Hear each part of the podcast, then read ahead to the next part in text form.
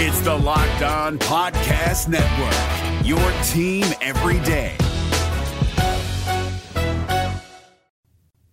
Arthur Smith always talks about how he preached competition, about how, you know, when you come in, he wants everybody to compete and be a really competitive training camp.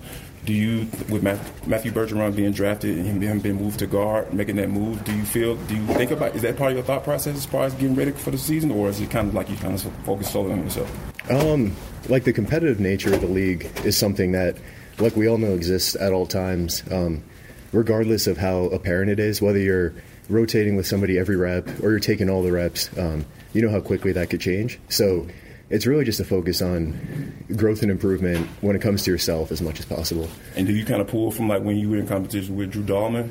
Yeah, kind of yeah. that into that? For sure. Like um, yeah, it's something like you definitely got to get used to in the NFL. Um, going back to like rookie year, second year, third year, um, that's something that's always going to exist. Um, and it's fun. It's a fun part of what we do. So.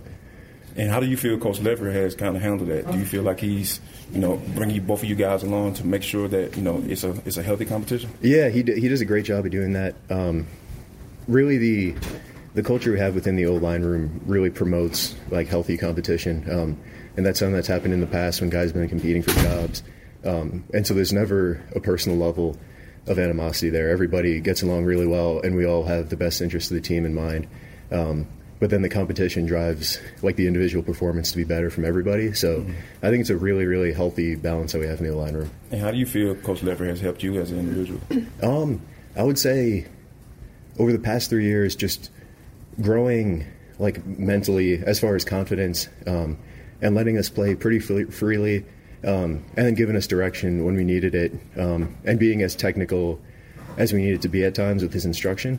Um, but but like I said, at the same time, he does a great job of letting guys play their strengths. Um, so so it's been fun. Do you get into the? Uh, there's apparently you know with uh, Ryan Nielsen and Coach Ledford, they kind of been kind of barking at each other. Do you kind of get involved in it, or you kind of just kind of let that play out? Yeah, um, you know, it's uh, like OTAs are obviously a phase where we don't have full pads on or anything, and um, kind of the run game stuff is less physically intense. I'm sure when we get to training camp, um, when, when, things kind of switch. It'll be interesting to see. I'm not sure how it'll all play out, but um, but yeah, I've, heard about it, um, so we'll see.